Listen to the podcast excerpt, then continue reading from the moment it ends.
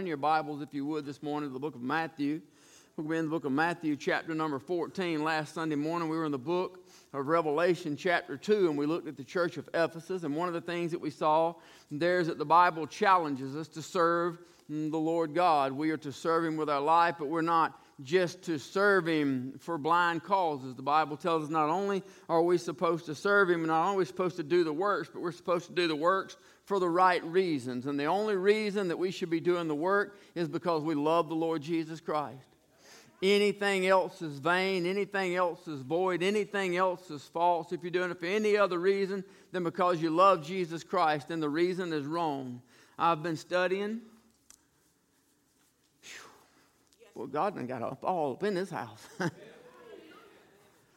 I've been studying the seven churches. I've been studying the letters to the seven churches. In all honesty, I, last year coming into Judgment Journey and throughout Judgment Journey, we did a series through Nehemiah. We studied Nehemiah and the work and the building of the wall and working together as one to, to build some walls. And this year, honestly, I thought I'd be in the seven churches. And granted, the seven churches are not really, they're written to churches, but they're really written about dispensation periods of time. We're in the day of that seventh church, the Laodicean church, the lukewarm church. And, and I thought that I would be doing a series through the churches and, and be doing that on Sunday morning. I'll be honest, I left here last Sunday. I've been praying and studying all week on God, what church? Would you have me to preach on this week? I studied yesterday until I finally just got up and went down to the shop for a little while, um, somewhat without answers. And finally, last night, I, uh, I gave in and sent the title to Larry and Frida. I'm not, I'm not talking about the church at all.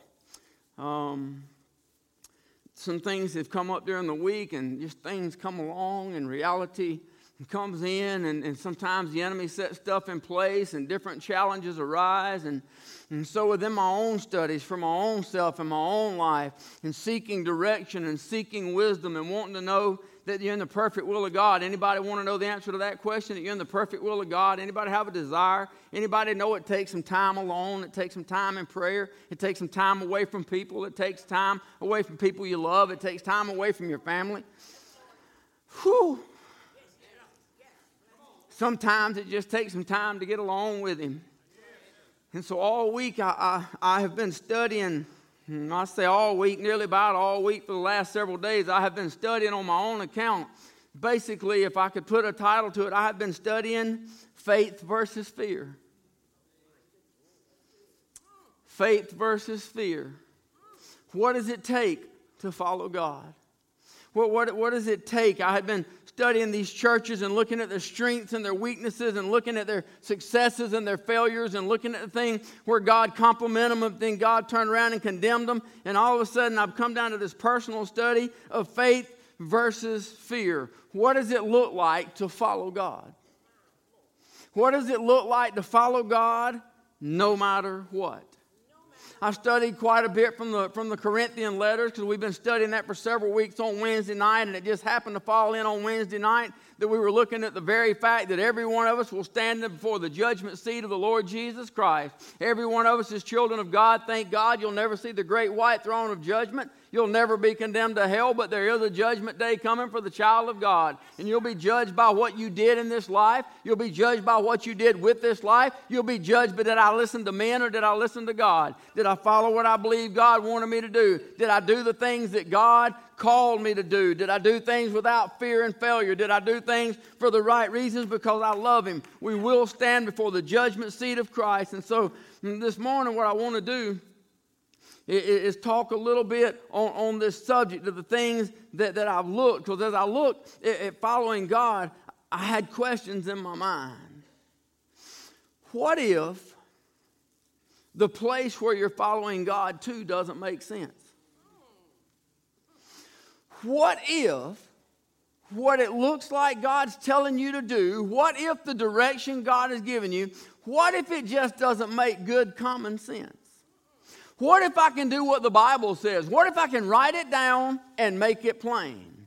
What if I can count the cost? And I write it down, I make it plain, I count the cost, and it doesn't add up, and God says, do it anyway.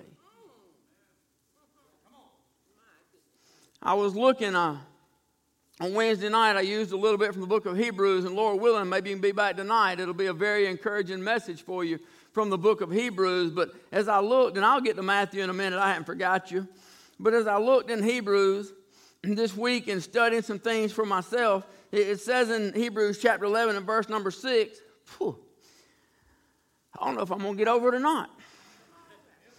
But without faith, it is impossible to please Him. For he that cometh to God must believe that he is, and that he is a rewarder of them that diligent, diligently seek him. Not anything else, not personal gain or glory or satisfaction or pat on the back, but those who diligently seek him must believe that, that he is rewarder of them that diligently seek him.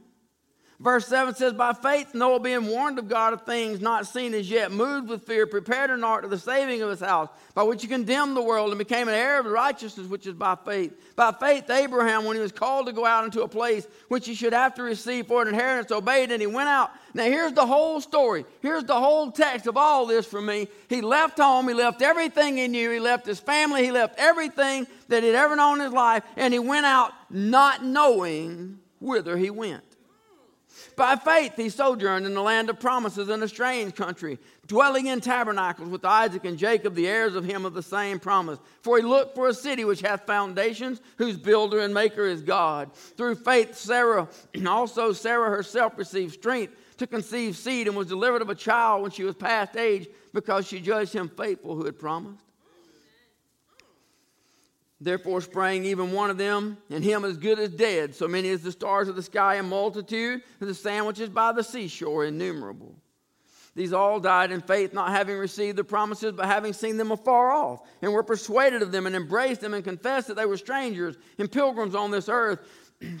For they, they that say such things declare plainly. You see that one there? They that say such things declare plainly that they seek a country. Truly, if they'd been mindful of that country from which they came out, they might have had opportunity to return, but now they desire a better country that is in heavenly. Wherefore, God is not ashamed to be called their God, for he hath prepared for them a city. By faith, Abraham, when he was tried, offered up Isaac, and he that received the promises offered up his only begotten son, of whom it was said, That in Isaac shall thy seed be called. Accounting that God was able to raise him up even from the dead, from whence also received him in a figure. Abraham set out to go to a place that God would show him. He ain't never seen it. He, he don't know where it's at. He left everything that he ever knew, all security and all stability, to go to this place, a place that he's never been before, a, a place that he didn't even know how to get to. As a matter of fact, he didn't even know the place existed except that God said, I'm going to show it to you. The only reason that, that he even believed is because God said, You go, and, and I'm going to show you the place. So he set out to go, even though he didn't know where he was going, how or when he was going to get there. So I studied a lot of things this week for myself. I studied some things for me and seeking wisdom and, and direction and I, I, am fully convinced as I have been up since 3:30 this morning that God wants me to share some of this with you. So, a lot of this has been written relatively recently. Maybe you never wonder, is it the right direction? Maybe you never wonder, is it God? Or is it just you wanting to do something? Is it God or is it men? Maybe you never have any doubts. Is this the right direction? Because on paper it looks all wrong. On, paper, to add it up and to count the cost, it just doesn't make sense. I want to bring a message this morning entitled, Phew. Phew. Don't be afraid of the water. I wonder how many of us in here have ever been in some storms before in our lives. Wonder if everybody's been out on some stormy, troubled seas. I wonder if anybody ever felt like you've been in some shipwrecks in your life. uh, I've been in some situations, and I know a lot of us have, where we thought, I'm going to drown in this one. Yes, I'm never going to get out of this one. I, I don't see any way out. But God made a way. Anybody have any God made a ways in your life? Here in our text this morning is one of the great miracles of the Bible. It's where Jesus, most everybody knows the story where Jesus fed the multitude. And Matthew chapter 14, and he came, and the multitude is gathered, and you have the 5,000 men plus women and children. And Jesus took the five loaves and the two little fishes, and he fed the multitudes. And the Bible says that they took up 12 baskets of fragments. And here on the, on the heel of that great miracle, Matthew chapter 14 and verse 22 says that straightway Jesus constrained his disciples to get into a ship and go before him unto the other side while he sent the multitudes away. When he had sent the multitudes away, he went up into a mountain apart to pray. There's an incredibly powerful message for every one of us right there. And when he, he separated himself from everything else, he didn't need the disciples, he didn't need the people that loved him or the people that he loved, he didn't need anybody, he just needed the Father. He just needed some power, he needed some strength, and the way to get it was to get some alone time with the Father. And He went up into a mountain apart to pray, and when the evening was come, he was there alone, but the ship was now in the midst of the sea, tossed with waves, for the wind was contrary. And in the fourth watch of the night, Jesus went unto them walking on the sea. When the disciples saw him walking on the sea, they were troubled, saying, It is a spirit, and they cried out for fear. But straightway Jesus spake unto them, saying, Be of good cheer, it is I. Be not afraid. Peter answered and said, Lord, if it be thou, bid me that I should come unto thee on the water. And he said, Come. When Peter was come down out of the ship, he walked on the water to go to Jesus. But when he saw the wind boisterous, he was afraid and beginning to sink. He cried, saying, Lord, save me. Immediately Jesus stretched forth his hand and caught him and said unto him, O thou of little faith, wherefore didst thou doubt? When they were come into the ship, the wind ceased. Then they that were in the ship came and worshipped him, saying, Of a truth, Thou art the Son of God. God, thank you so much for this book. Thank you for your word. Thank you for your wisdom. Thank you, Lord, for your faithfulness. Lord, you said, if any man lack wisdom, let him ask of God to give it to all men liberally and upbraideth not. Lord, I pray you'd give us that wisdom. Lord, I pray right now, would you move among your people?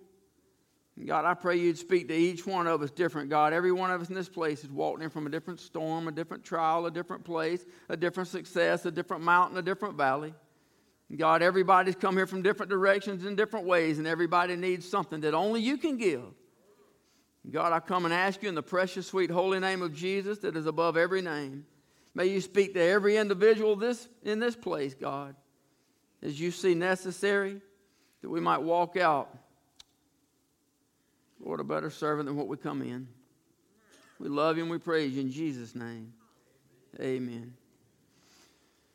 So, how many of you have ever had a close call on the water? Anybody ever been in some bad situations on the water? I, um, when our kids were smaller, we went down to the dam on the pontoon boat.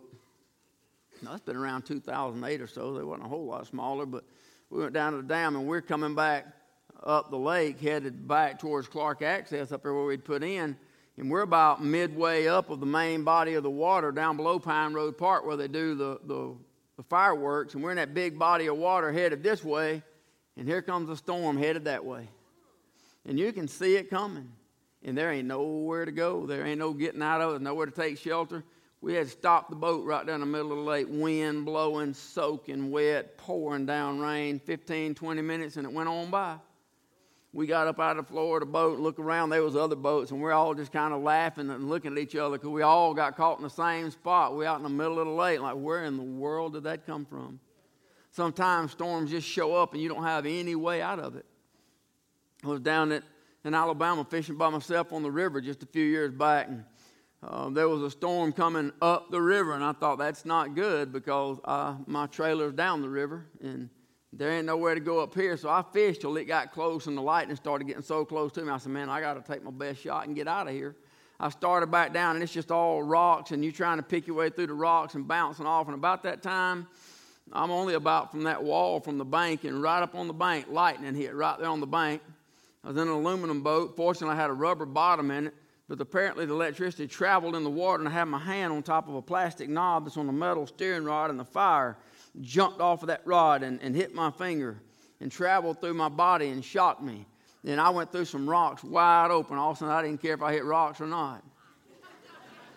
Sometimes storms just come up in life, man, and you, you find yourself in, in bad situations. Here in our text, here in our text, the disciples are in a, in a bad situation. Uh, our disciples have found themselves out in a storm. Had they, had they never gone out onto the water, they would have never been in this storm. But had they never been in this storm, they would have never seen that miracle. It took the backdrop of the water to create the storm, to create the situation, to give us the miracle. It took the miracle to strengthen the children of God. It took the miracle, the miracle to show them that no matter what the situation is, God was still in control. There's many storms in our lives, and we find ourselves in different situations from time to time as an individual, as a family, and to be honest, as a church. We find ourselves in different situations. They're all situations that will force us to decide am I going to just trust God right here in the things that I can't see? Am I going to just trust God to take me to the places I can't see, show me the things that, that I can't see, or am I going to pull up short because I can't see the answer from here? Am I going to chicken out because I don't know what it looks like over there? Don't look good from here. Anybody know what I'm talking about? It don't look good from here. Am I going to chicken out because I can't see what's over there, even though I believe God's telling me to go over there? Or am I just going to go forward, trusting God to take care of the things that are unseen? When the children of Israel came to the shores of the Red Sea, that they were faced with a situation. They have been delivered from the bondage of Egypt. They come out, and now here, here they stand. God has done some of the most amazing miracles in all of the Bible and forced the Pharaoh to let them go. He's brought them out of bondage by his strong hand. In Exodus chapter 14, this is after God's children have been let go from Egypt, and now they're headed for the promised land. Verse number 5 it says it was told the king of Egypt that the people fled, and the heart of Pharaoh and of his servants was turned against the people. And they said, Why have we done this? That we have let Israel go from serving us. He made ready his chariot and took his people with him. He took 600 chosen chariots and all the chariots of Egypt and captains over every one of them. The Word of God tells us that the Egyptians are coming after them. The Red Sea is in front of them, and Pharaoh's army is behind them. They have nowhere to go, they have nowhere to run, and they have no strength to fight. Verse number 13 Moses said to the people, Fear ye not, stand still and see the salvation of the Lord, which he will show you today. For the Egyptians whom you have seen today, ye shall see them again no more forever. The Lord shall fight for you and ye shall hold your peace. Do you believe this morning that the same God that fought for them is the same God that fought for you? Do you believe this morning that that God is your God? Do you believe that He's the same God then that is the same God now that'll be the same God tomorrow? Do you believe that if He fought for them that He will fight for you? So the text goes on. It says, verse number 17, I will harden the hearts of the Egyptians, and they shall follow them. And I will get mine honor upon Pharaoh and upon all his host, upon his chariots, and upon his horsemen. And the Egyptians shall know that I am the Lord when I have gotten me honor. Notice it said, I've gotten me honor. It didn't say anything about you or about the children of Israel. When I've gotten me honor upon Pharaoh, upon his chariots, upon the horsemen, and the angel of God, which went before the camp of Israel, removed and went behind them, and the pillar of the cloud went from before their face and stood behind them, and it became and it came between the camp of the Egyptians and the camp of Israel, and it was a cloud and darkness unto them, but it gave light by night to these, and so that the one came not near the other all the night. Moses stretched out his hand over the sea, and the Lord caused the sea to go back by a strong east wind all that night and made the sea dry land, and the waters were divided. And the children of Israel went into the midst of the sea upon the dry ground, and the waters were a wall unto them on their right hand and on their left. And the Egyptians pursued and went in after them into the midst of the sea, even all Pharaoh's horses, his chariots, and his horsemen. And it came to pass in the morning watch, the Lord looked unto the host of the Egyptians through the pillar of fire and the cloud, and the troubled the host of the Egyptians, and took off the, their chariot wheels, and they drave them heavily, so that the Egyptians said, Let us flee from the face of Israel, for the Lord fighteth for them against the Egyptians. The Lord said unto Moses, Stretch out thine hand over the sea, that the waters may come again upon the Egyptians, upon their chariots, and upon their horsemen. And Moses stretched forth his hand over the sea, and the sea returned to his strength when the morning appeared, and the Egyptians fled against it. And the Lord overthrew the Egyptians in the midst of the sea, and the waters returned and covered the chariots and the horsemen and all the host of Pharaoh that came in the sea after them. There remained not so much as one of them. But the children of Israel walked upon dry land in the midst of the sea, and the waters were a wall to them on their right hand and on their left. So we see that God made a way out of no way. Everybody see that? When there was no way, God made a way.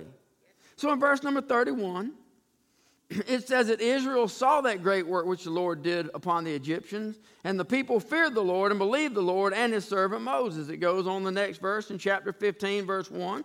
Then sang Moses and the children of Israel this song unto the Lord, and spake, saying, I will sing unto the Lord, for he hath triumphed gloriously.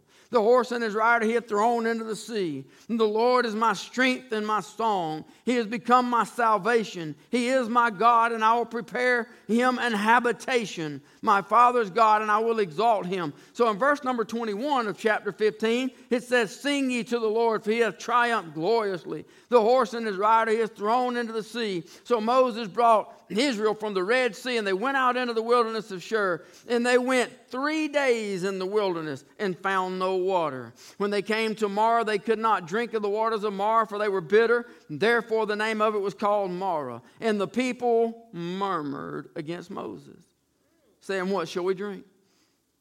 He cried unto the Lord, and the Lord showed him a tree, which when he had cast into the waters, the waters were made sweet. there he made for them a statute and an ordinance and there he proved them. Man, what a miracle. What an absolute display of the power of God. As if he hadn't seen enough with the plagues of the lice and the, uh, the, the locust and the, the frogs and, the water turning to blood. As if they hadn't seen enough when they saw the Passover lamb. As if they hadn't seen enough when, of all that God's already done. What a miracle. What a display of God's power to part the Red Sea and dry it up immediately. They didn't walk across in slop or mud, but God made a highway through the ocean. The people are singing and praising God and rejoicing for three whole days. Three days, and they're already complaining. Three days away from the miracle. Just a few days away from all the miracles back in Egypt. Just about four nights away from the Passover lamb and, and where the death angel passed over. Three days away from the parting of the Red Sea, and already they're saying, What have you done for me lately? Numbers chapter 13, they've crossed the wilderness. They've come to the borders of the promised land. They stand at the doors of the promised land. Numbers chapter 13, verse 1 the Lord spake unto Moses, saying, Send thou men that they may search the land of Canaan. If you don't get nothing else out of nothing else, I want you to see the next thing that God said to them. They, I want you to send them over, search the land of Canaan which I give unto the children of Israel. That is a settled issue. God has said it's yours, but it's going to require some stuff from you in a little bit. I want you to send them over there to the land which I give unto the children of every tribe of their fathers. Shall you send a man, every one a ruler among them? So let's look at that for just a minute. Let, us just look at the statement. If God has already given them the land, and He clearly has because He just said He has, then why did God send spies over there? If God's already given them the land and, and they're going to go there, why, why did he go over? Was it so that they could come back and tell God how big the enemy was? Was it so that they could come back and tell God what they were up against? No, God already knew what was on the other side. Somebody needs to pay attention. God already knew what he was going to do if you had the faith to go over there. God already knew the size of the giant. God already knew the size of the miracle. God already knew the size of the task. He just wanted you to know so you could see what he did for you.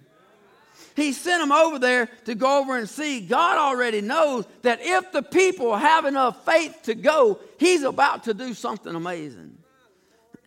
so Moses sends the spies over and they go over and they spy out the land, whether, whether the land be good or bad, and whether the inhabitants be strong or weak, whether they dwell in tents or in fortified cities. In verse number 25, Numbers chapter 13, the Bible says they returned from searching the land after 40 days. They went and came to Moses and to Aaron and all the congregation of the children of Israel unto the wilderness of Paran to Kadesh and brought back word unto them unto, the whole, unto all the congregation and showed them the fruit of the land. And they told him and said, We came to the land whither thou sendest us, and surely it floweth with milk and honey.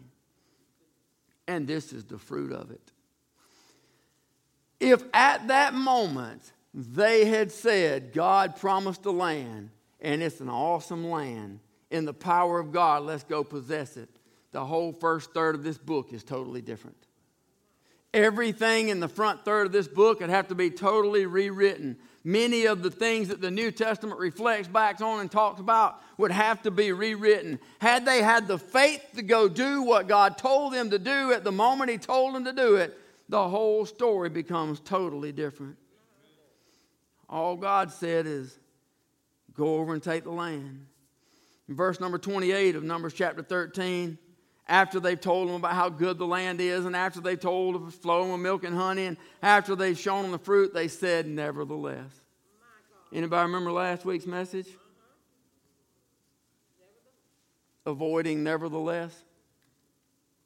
Nevertheless, the people be strong that dwell in that land. The cities are walled and very great. And moreover, we saw the children of Anak there. The Amalekites dwell in the land in the south. The Hittites and the Jebusites and the Amorites dwell in the mountains. The Canaanites dwell by the sea and by the coast of Jordan. Caleb stilled the people before Moses and said, Let us go up at once and possess it, for we're able to overcome it. But the men that went up with him said, We be not able to go up against the people, for they are stronger than we. That's their whole problem right there. They got their focus in the wrong place. They got the focus on we. They got the focus on I. They got the focus on us. They got the focus on self instead of being on the power of God the reason this whole story winds up the way it does is because they got their focus in the wrong place. It boils down not do you think you can do this? Do you think you can make it work? How does it look on paper to you? It boils down to this Do you believe God wants you to do it? And do you believe God can do it? That's what it all boils down to. And God said, I'm going to give you the land. I just want you to go see it first. I just want your faith to be strong enough to believe. See, God may want you to see the size of your enemy before He shows you the size of your miracle. God may want you to see the size of the storm on radar coming in and knowing that it's coming your way and you can't get out of the way so that you can see the size of your miracle. God may need you to see the situation to see whether or not you're going to doubt Him and stop, or whether or not you're going to move forward because they doubted God, they wandered in the wilderness for 40 years. They wandered in the wilderness till every one of them died. Every one of the adults that day, God said they'll not go in. Their children went into the promised land, but they didn't. They died in the wilderness. 40 years later, after all the parents have died, God brings them to the doorstep of the promised land again. This time, they're standing at the bank of the Jordan River. The waters of the Jordan River is in front of them and the wilderness is behind them. On the other side of the river is the promised land. On the other side of the river is everything that God is going to give them. But also on the other side of the river are the giants. Also on the other side of the river, in the same place, are the fortified cities. Joshua chapter 3, they get some instructions the instructions are you must get in the water first and stand still. Joshua chapter 2, before I get to 3, they, they sent the two spies. They went over and they came back. They said to Joshua in chapter 2 and verse 24, Truly the Lord hath delivered into our hands all the land, for even the inhabitants of the country do faint because of us. Chapter 3, verse 2 It came to pass after three days that the officers went through the host they commanded the people, saying, When you see the ark of the covenant of the Lord your God and the priests and the Levites bearing it, then you shall remove from your place and go after it.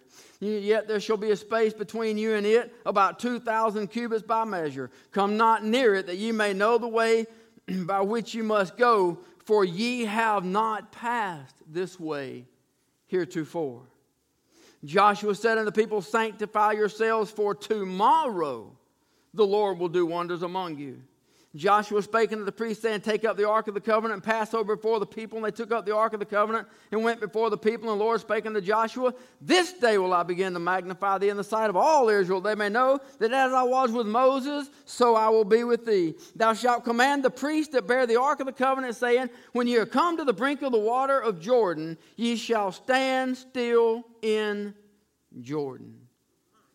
So the instructions are you must first get in the water.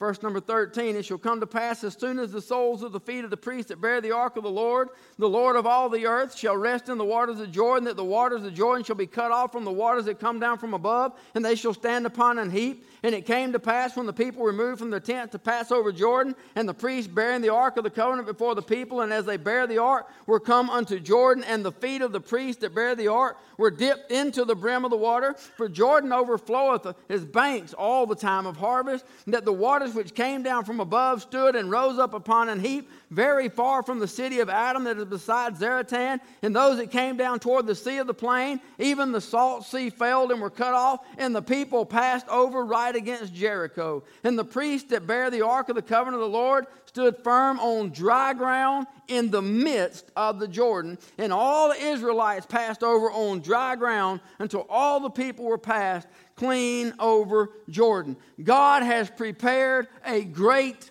miracle. He has brought them to the banks of the Jordan River. He has shown them the enemy. He has shown them the fortified walls. He has shown them the dangers that are on the other side. He's brought them to the river when the river is at its highest point, when it's flooded during the harvest season. It's all outside of its bank, it's at its widest place. And he said, if you want to see the miracle, you're going to have to step into the water. Wonder how many of us would be willing to step into that water. Oh, it's a long way to the other side.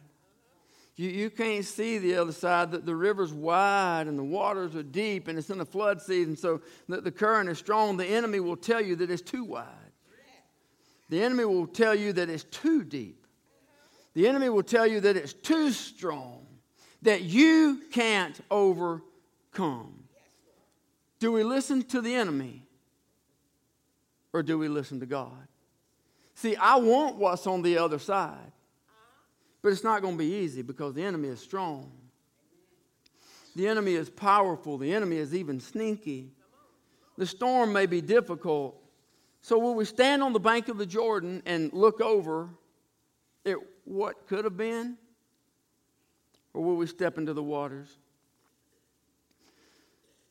The waters of the Jordan, if you look at the story and, and you pay attention, what you'll see is that the waters of the Jordan did not part like the waters of the Red Sea. See, that was their first opportunity. They, they've been slaves for all these years, they've been in bondage of Egypt. They ain't had to live by faith. They were told what to do every day. They had to make bricks out of straw and mud.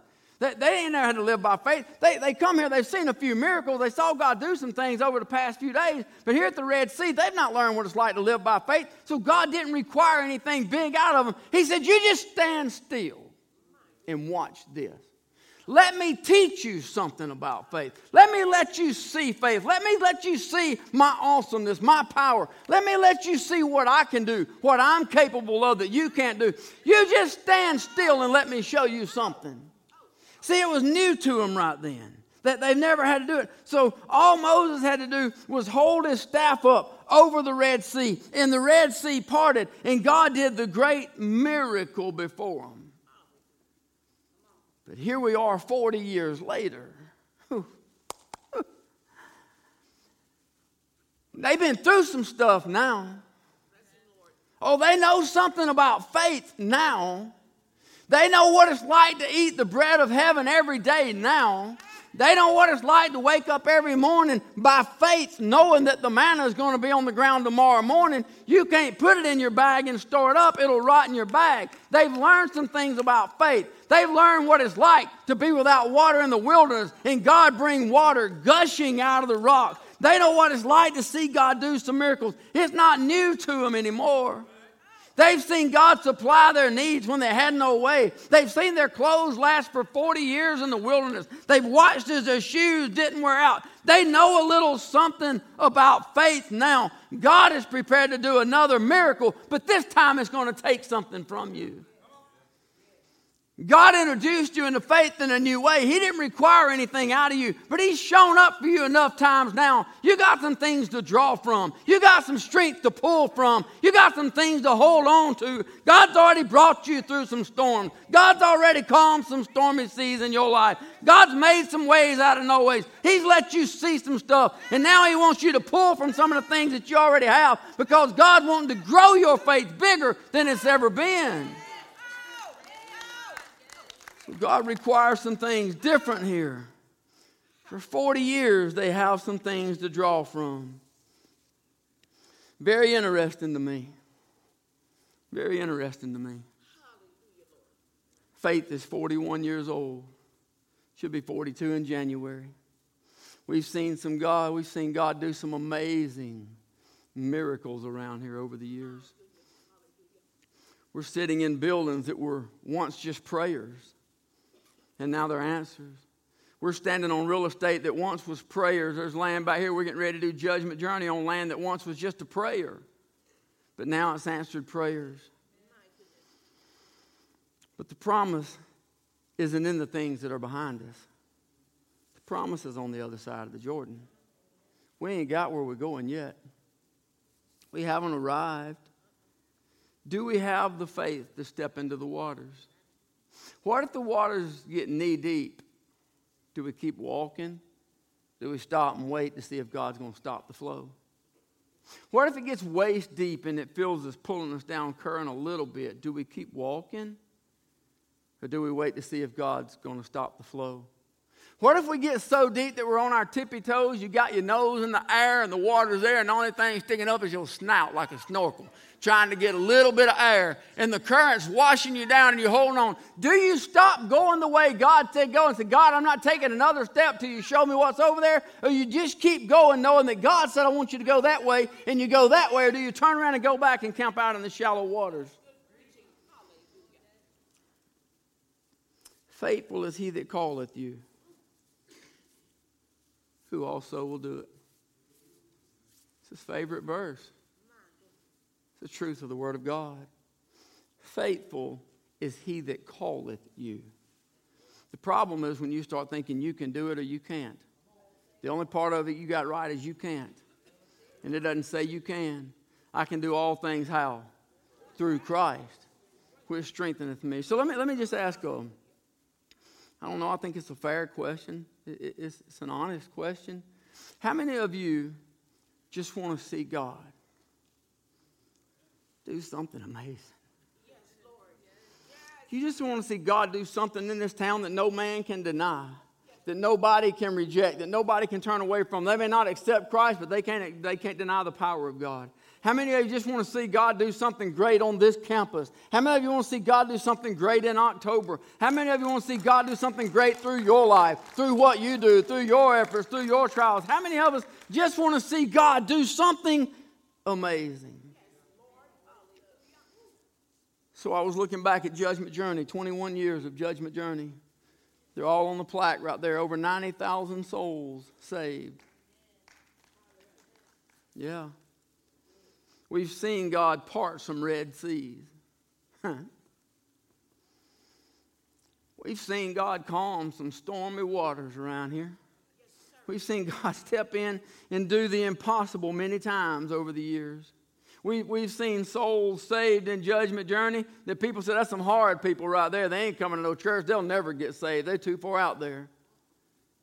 We've seen grown men crying under the power of God down there in those woods.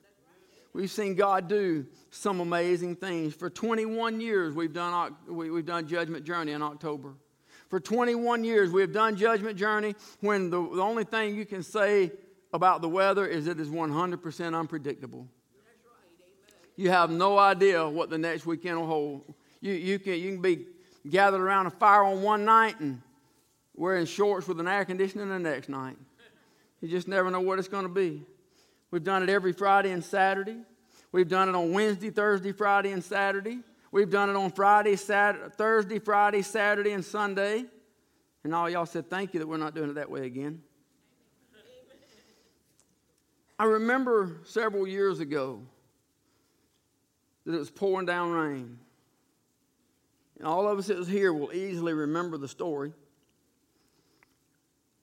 It was raining all afternoon, and the forecast was for rain. And I'm sure most of us sitting at home probably thought we're not going to be doing Judgment Journey tonight. Whew. Whew. Somebody stepped into the water. Whew.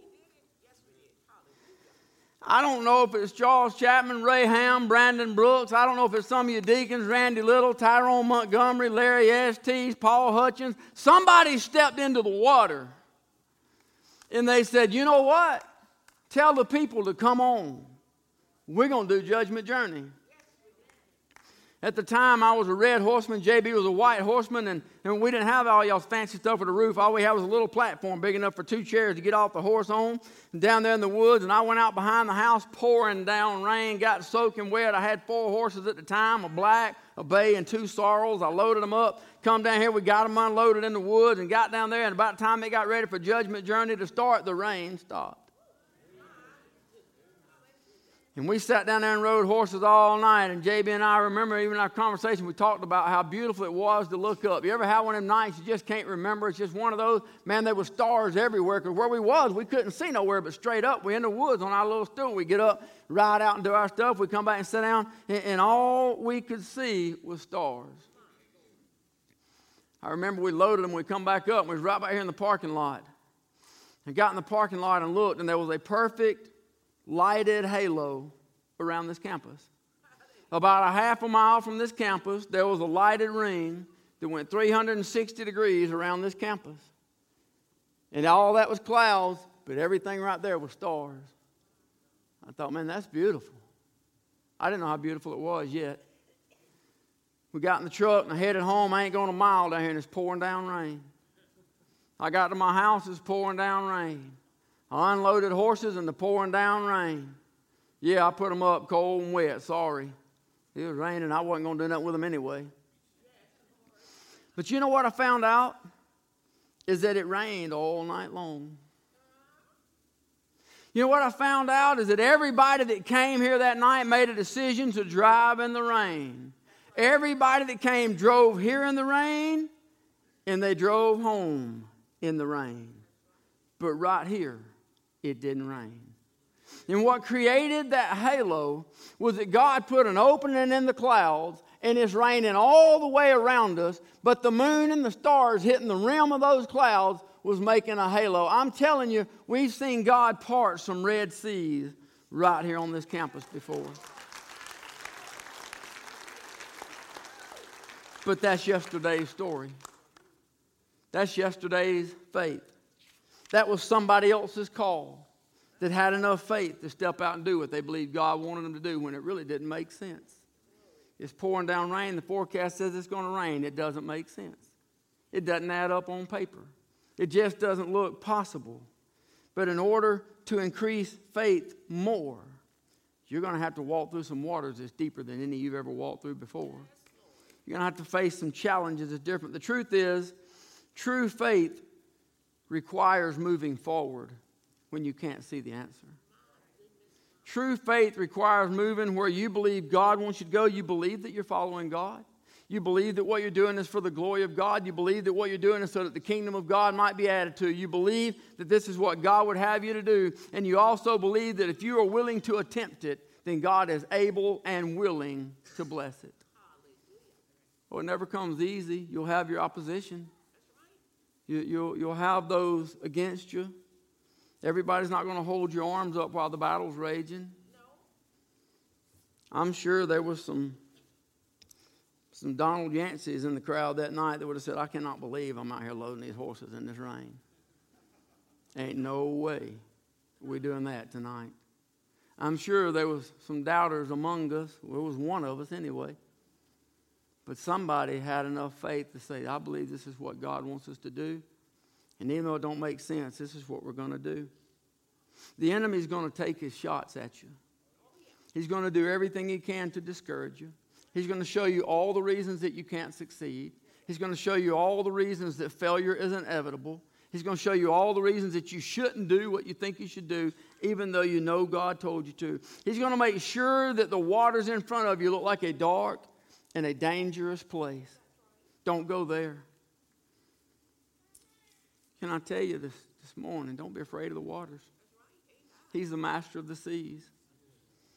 He's the only one that can calm them. It doesn't matter if it's a stream or a river, an ocean or a sea. He's the God of the waters. You can spend your whole life in the shallows if you want to.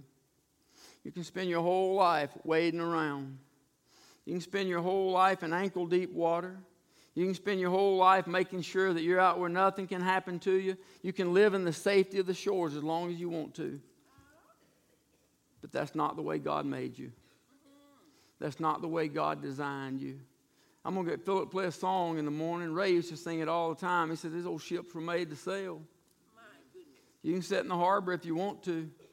You can paint your boat all up, make it look all pretty, and you can sit there in the comforts of the docks if you want to. You can look good to the people passing by if you want to. You can stay in the safety of your little harbor and walk around in the shallow waters on the beach if you want to. But God made these ships to sail. God made these ships to trust Him. God made these ships to set out on some stormy seas and just go out and be what He's called us to be by faith. God expects us to follow Him. Not what paper looks like, not thoughts and opinions. Sometimes you just got to step into the water. And you just got to keep on walking that way no matter how deep it gets, believing that God's going to make a way out of no way that before you get too far, God will part it. You'll be on dry land. Yes, and you ain't got to worry about the enemy because if they try coming behind you, he'll drown them when he closes the waters back in. Sometimes you just got to go forward on faith. I'm gonna, I'm gonna ask you once again this Sunday, as many of you as will, to come to this altar and pray. I want to see what's on the other side of the Jordan. I don't want to see no what if. There's going to be enough things at my judgment day that God's going to say, that could have been yours if you had the faith. That could have been yours if you'd have just listened. All those rewards would have been yours if you'd have just followed me. All those would have been yours if you'd have just done the things that I told you to do. If you'd just accepted the challenges that I gave you. But the problem is, you didn't have enough faith to follow me. I don't want to add to that list of things that I did wrong.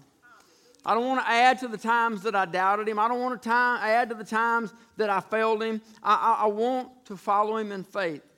And it's going to take prayer. It's going to take the prayer of people. Would all of you stand to your feet, please? I'm going to ask as many of you as you will to come join them at the altar. I know you can pray where you are. I get that. I do. You can pray right where you're standing. But I'm asking you this morning, would you come to the altar and gather together as one people, as many of you will? Would you come just be arm in arm, side by side together in one place that the power of God might fall right here? May you ask God to bless this place, to move on this place. May you ask God to show us things. Philip, brother, if you don't mind, Go ahead and play that song.